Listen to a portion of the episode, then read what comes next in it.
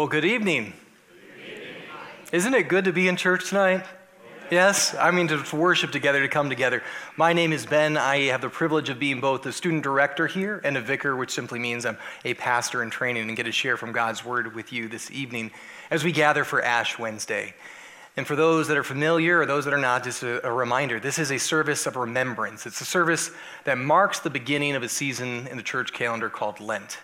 As we approach Easter, as we slow down a little bit and we contemplate our own humanity, and then we also contemplate the cross. And so we're beginning the countdown to Easter together as we gather here for Ash Wednesday. And as I was thinking about that concept, that this marks the beginning of a new season in the church calendar, it made me think about countdowns that we have in our lives. I mean, see, for me in my household, just a couple weeks ago, our four year old, our oldest son, Zeke, turned five. And you better believe that there was a countdown that was happening within my house.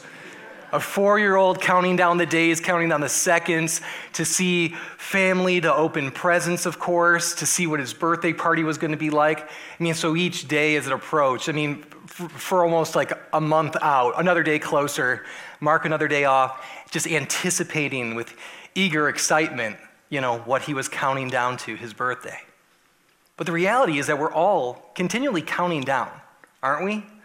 That there's a countdown that you have in your life right now. There's something that you're counting down towards.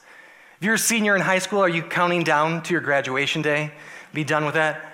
If you're uh, going to retire here within the next months or years, are you counting down the days? Are we counting down the days to spring? Right? I mean, we're counting down continually. There's something that we often look forward to, that we often set out in front of us, and it changes the way that we live our day to day. It changes the way that we perceive time, it changes our actions, it, it changes the things that we talk about.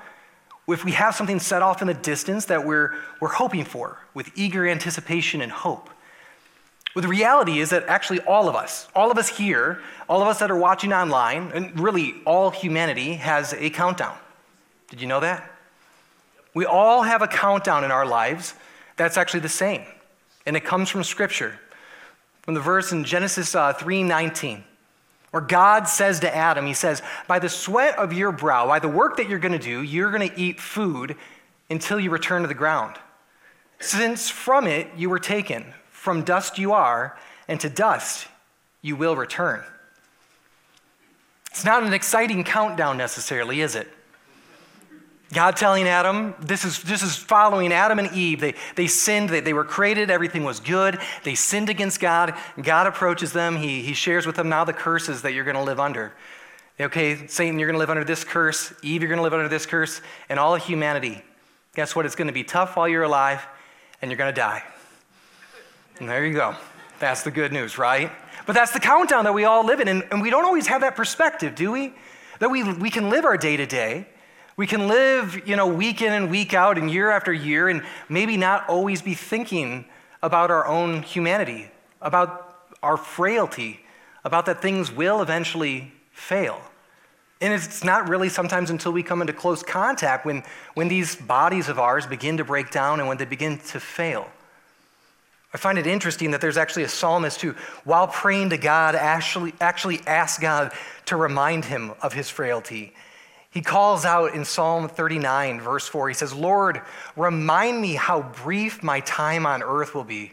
Remind me that my days are numbered and how fleeting my life is. Has anybody prayed this prayer this last week? It's interesting, isn't it? Like, so he's, he's calling out to God God, remind me. Remind me that I, I'm, I'm just a human being. I am, I am formed from the dust, and I know that I'm going to go back to the dust. Why? would he ask a question like this? Why would he ask God to bring that to mind, his own humanity, his own frailty, his own weakness? And he goes on, and in verse 5, he says, You have made my life no longer than the width of my hand. My entire lifetime is just a moment to you. At best, each of us is but a breath, that it's fleeting. And sometimes it doesn't feel that way, does it? Sometimes it feels like the days are long, but the years are short. And here, in, in the, in, before God, here the psalmist is recognizing before God, wow, my life is just a vapor. It is simply a breath, and it is going to fade very quickly. But there's something that happens with that. When, when you come to terms with the fact that this life does go by very quickly, when you really think about it, it raises that question now. So now, if that's my ultimate countdown, there is a day, and I don't know when it's going to be. For some, it'll be sooner. For others, it'll be later. We don't know when God's going to call us home. But then it raises the question if that's our countdown, then what can we do? Not just to simply count those days, but what can we do to make those days count? What, what, what can we do? I can open that up. What can you do to make your days count here in this life? You can serve? That's a wonderful answer. You can share Christ. You can eat a salad. Maybe you get a couple more days. Take your fish oil. We can try hard. We, we can, when we can serve God, and those are most certainly the right answers. And, you know, and there's lots of other things that we try to do. Try to make the most of our days. Try to be productive. Try to be helpful.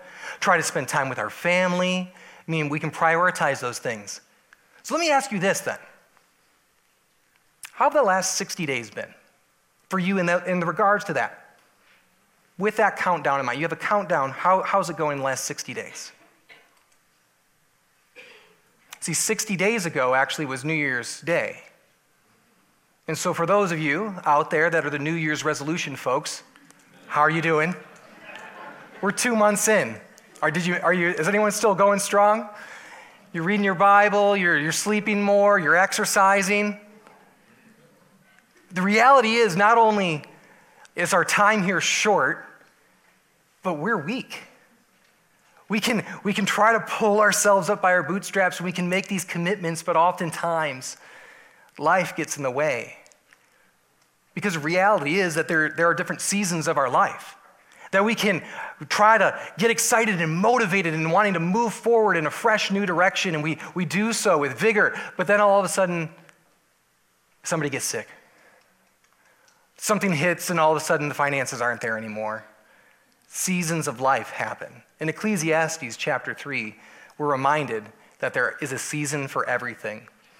For everything, there is a season, a time for every matter under heaven. There's a time to be born, right here, there's a time to die. There's a time to plant, there's a time to pluck up what is planted. There's a time to kill and a time to heal, a time to break down and a time to build up. There is a time when it is appropriate to weep, and there is a time to laugh. There's a time that we mourn and a time to dance.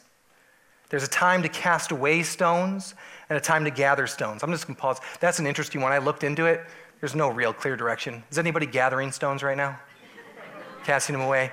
It could mean that you're actually, armies are breaking down other walls in fortified cities or gathering and building things up but not total clarity on that one. But there's a time to embrace and a time to refrain from embracing, a time to seek and a time to lose, a time to keep and a time to cast away, a time to tear and a time to sow, a time to keep silence. If anyone was questioning, you can tell your kids that, parents, where it's right there. I might remind my boys. And there is a time to speak, and a time to love, and a time to hate, a time for war. Is that appropriate? There's a time for war set aside. There are seasons and times for war, but also there are times for peace. That we can have that perspective of our life and we can keep in mind that, yes, we are just fleeting shadows. We are going to pass. And we want to make the most of each day, but seasons come and seasons go. So no matter what we do, we might get pulled into a different season and it might not be the right time to pursue whatever that may be. Let me share with you just a little example of what I mean. You see, uh, now I have three young boys a five year old, a two and a half year old, and a seven month old. There was a season of my life that is now far gone where I used to go to the gym. my wife and I, when we were first married and living together in St. Louis, we found a great deal of community and camaraderie and enjoyment by going to a CrossFit gym together. We did that like five days a week. We would go do class for an hour. We would then hang out with friends afterwards. Would, the whole thing would be two hours every evening. We'd be able to go out with these friends and still work full time jobs. It was amazing. We had free time. And that was a season, that was a time. And if I was to try to function in that exact same way, and each evening I get off work and I just tell Stephanie, hey, I'm going to the gym for a couple hours, that wouldn't work, would it? It was a season, it was a time where I was able to prioritize things in a different way. It was also interesting about that season of our life that I, I just find really curious experiencing that type of exercise, you know the number one tool, the number one piece of equipment in a gym like that? It's a clock. Is a clock counting down. If you want to get the most out of somebody, if you want to get the most out of yourself, set a clock and compete against it. And if whoever created that and came up with that concept of competing against the clock, they knew what they were doing. I mean, just think about it. I mean, every record that was broken from the four minute mile to the two minute marathon or two hour marathon, whatever it may be, those things wouldn't have happened unless there was a clock set on them, right? It is helpful to try to be productive and to produce as much as possible. But that isn't all there is to it, because even when we do that, it goes on in Ecclesiastes and tells us, with all of our work, what's going to come of it. And he says, I said in my heart with regard to the children of man, that's all of humanity, that God is testing them. He wants to see what they can do, and that they may see that they themselves are but beasts. For what happens to the children of man and what happens to beasts is the same. As one dies, so dies the other. They have all the same breath, and man has no advantage over the beast, for all is vanity. All go to one place, all are from dust and all to dust, or, and, and to dust all return. These words jumped out to me. For all that we do, and if you read Ecclesiastes, it's not necessarily the most cheery book of the Bible, but, it, but it's sobering and, and helpful to remind us that all of our effort, all that we try to produce, and all that we try to pour out for ourselves is simply fleeting. And if that is ultimately all that we live for, is to, to try to produce, to try to gather wealth, to try to build a family, if that ultimately is what we're living for, that we are no different than God's other created creatures, other created beasts, that we are the same as them. And then when we pass, we also pass in the same way, that there is no hope in that type of passing, that we're going to die and that all is vanity. Reality is that death comes for all of us, and that we have to look at it this way that death isn't some sort of disease to be cured. There's no cure for death. There isn't a pill to be taken, there isn't a procedure, there isn't something that we can do to fix it.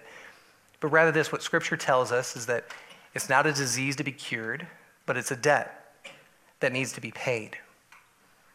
You see, the death that we are all facing, that, that count on that clock that is counting down for each and every one of us, has been set into motion, not necessarily because that's just the way things are, but it's because of sin. It says very clearly in Romans chapter 6, verse 23 the wages. Wages are earned, aren't they? You get a paycheck because you do a job, don't you? The wages, what we have earned, our earnings that are going to be paid back to us, it's death. The original, the original sin from Adam and Eve, but then your sin, my sin, your sin brings about death in your life. The death of your own mental well being, your spiritual well being, your emotional well being. You can even see things begin to die as sin takes reign in your life, doesn't it? That you, there is a slow death that begins to happen, and ultimately, that the sin in our life leads to our death. And so, what are we supposed to do with that? How, where, where is there hope in this?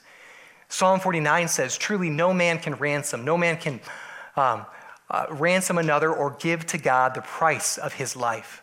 For the ransom of their life is costly and can never suffice. That he should live on forever and never see the pit. Everyone is going to die. And here's the reality that there's no one, not Bill Gates, not Elon Musk, not anyone has enough finance, enough wealth, enough pull, enough power to ransom anybody else's life, let alone their own life. There's nothing they could do. They have no ability, we have no ability whatsoever to ransom or to buy back our own life because it says it is too costly. But we try to. Do you realize that? Here, just a couple years ago, the anti aging market here in the US, or actually, I'm sorry, in the world, was actually uh, $58.5 billion. In, in 10 years, they're estimating that it's actually going to grow all the way to $421.4 billion. That people want pills, potions, procedures, ways to make the clock go backwards, right? To get years back. And there's even a school of thought out there, did you know? That we're getting so far advanced with technology that pretty soon we'll be able to upload our consciousness to a computer and then you can live on forever. And I'm sorry to break it to them, but if we go to God's word, which I'm going to trust over any tech whiz, is that they are dust. And I don't know if I want to live inside a circuit board for the rest of eternity. I think I'd rather die. Um, but there's this concept, and people pursue that. There's a reason they do that because there's eternity that's been placed in their heart. That there's a longing to want to live it, and they recognize this that things break down. We, get, we become weak, we become feeble, we become a victim to the sin and break, the breaking in our life that our bodies are going to break down, that things are not perfect anymore. And then Psalm 39, it reminds us again, too, that we are merely moving shadows. And all our busy rushing ends in nothing. Is that interesting? They were busy back then. We thought it was just us. They were busy, and it ends in nothing. We heap up wealth, not knowing we're going to spend it. And so, Lord, where do I put my hope?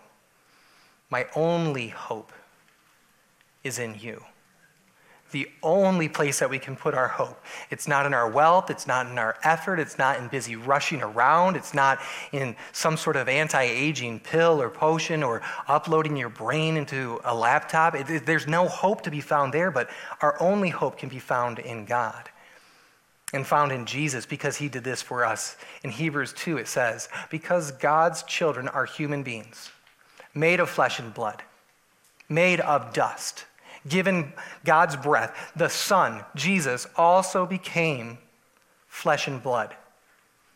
Didn't merely decide that I'm going to, to speak forgiveness over you, but I'm going to choose for my son to step out of eternity and step off of his throne. Jesus made the decision that he is going to put on flesh and blood and become dust in the same way that we are dust. For only as a human being could he die. And only by dying could he break the power of the devil who had the power of death. Only in this way could he set free all who have lived their lives as slaves to the fear of dying. And that's good news for us that we've been set free by his work, by what he has done, by Jesus making that decision to come to us in flesh and blood and to break the chains of death for us. That we could be set free, and that this, on top of that, we don't have to fear it anymore. We don't have to be fearful of death because it is going to come, but we don't have to look at it and be fearful of it. And the way that he did this is through this. As far as the east is from the west, so does he remove our transgressions from us. From the east to the west, the sin, the sin that you and I have committed that has earned us, that has given us the wage of death, has now been set aside, has been cast away from his presence. And when he looks at you and when he looks at me, he doesn't see that anymore. He doesn't see your sin. He doesn't see your secret uh, sin that lives in your life and lives in your heart through your actions, your words, your deeds, whatever it may be. He set those things aside. And so, again, knowing that full well, that through the goodness of Jesus and what he's done, we ask this question again. So, how do we make our days count? How do you make your days count, not just to be productive and not just to be helpful? Well, it, it actually starts this way. It starts by recognizing this that Jesus has made your life count. And that outside of Him, it sounds harsh, but outside of Jesus, it doesn't count. It's a vapor, it passes, and there's not going to be much meaning left in it because we're all going to be forgotten. And we will be separated from Him. But the good news is that just as the wages of sin are death, the wages of sin are death. Here it is. The wages of our good works gets us eternal life, right? No. The free gift, the free gift that you or I did absolutely nothing to earn, simply needing to be received, the free gift that He died for, that He bled for, which is free to us but was costly to Him, that now is our eternal life in Christ Jesus. That he offers that to you freely, that he offers that to you daily. That is the confidence that you and I can now have, knowing the clock is kick, counting down. Your days are going to pass. My days are going to pass. And there is only one place you can put your hope. Put it in the Lord, the one who is offering it to you freely. No conditions, no strings attached. And he's handing it to you. And all you have to do is simply receive it. And receiving it, we can now know this. It says, in Hebrews 10, therefore, brothers and sisters, since we have confidence that you now can have confidence to enter the most holy place by the blood of Jesus, by the new and living way open for us through the curtain, that is his body, the body that he sacrificed for us, the life he sacrificed for us. And since we have a great priest over the house of God, let us draw near. We couldn't.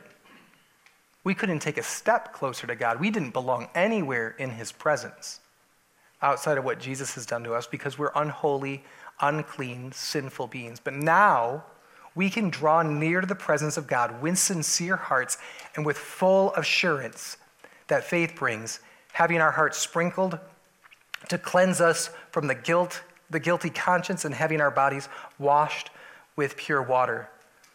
And that you need to hear this. Someone needs to hear this, that you're clean you receive that free gift of Jesus. You receive his sacrifice. You recognize what he's done from you, what he has done for you on the cross and through his resurrection. You are clean of all sin, not just 98.9% of it, and that there's still this other stuff that's living in your past that you really can't forgive yourself of. God forgives you of that as well. You are totally clean in his presence, not because of what you've done, but because of what Jesus has done. And because of that, we can hold unswervingly to the hope we profess. For he who promised is faithful. And let us consider how we may spur one another on towards love and good deeds, not giving up meeting together as some are in the habit of doing, but encouraging one another. And all the more as you see the day approaching. That we get to hang on to this and have confidence. That as you head into this season, counting down Easter and throughout the rest of your life, that we get to hang on to that encouragement and that confidence unswervingly, knowing that there's nothing that's going to shift that. There's nothing that's going to change that because He's unchanging and His promises are unchanging. And that because of that, now as a community of believers together, we get to spur one another on because seasons come and seasons go, and there's a need to spur one another on because there are seasons where you need community and it does become difficult, and we feel the weight of sin in our life. But ultimately, we have our eyes set that there is a day approaching. There is a day approaching for each of us where death is going to come. We're going to pass. But there is also a day approaching when Jesus is going to return and all things will be new. And these feeble, weak bodies are going to be glorified. They're going to be strengthened. They're going to be unlike anything that we could imagine, and we will be in His presence. And as we set our eyes on that, the countdown to death no longer brings about thoughts of fear and anxiety for us, but they become hopeful.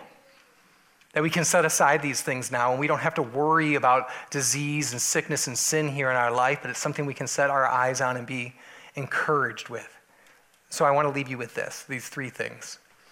That tonight, if you remember, to, to, to remember, as we gather here and as you go through this season, remember, remember your brokenness. Remember that there is a countdown to your death. It's good and right to remember that. But also remember this that you have no need to fear it because he died for you, and that through his death you will live.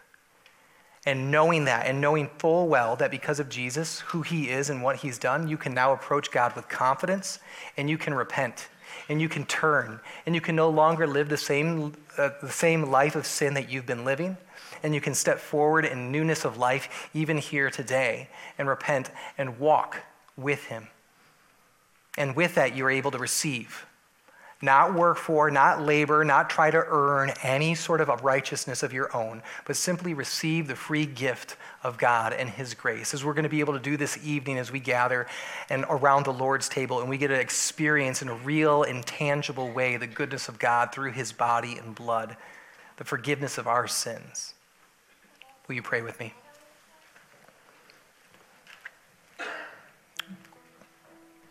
Gracious Heavenly Father, God, we thank you for this opportunity to gather, to worship, and God, to remember. God, to be reminded of our own weakness when we face weakness, that we know that you're strong. God, when we know that we're sinful, we know that you're righteous. God, and that what we simply need to do is come before you to repent and to receive the free gift of grace that you are offering to each of us. God, let us live lives with our eyes set on eternity, knowing that our days here are numbered, God, and that we do want to make these days matter, and the only way that we can make them matter is by living them for you. We pray this in Jesus' name. Amen.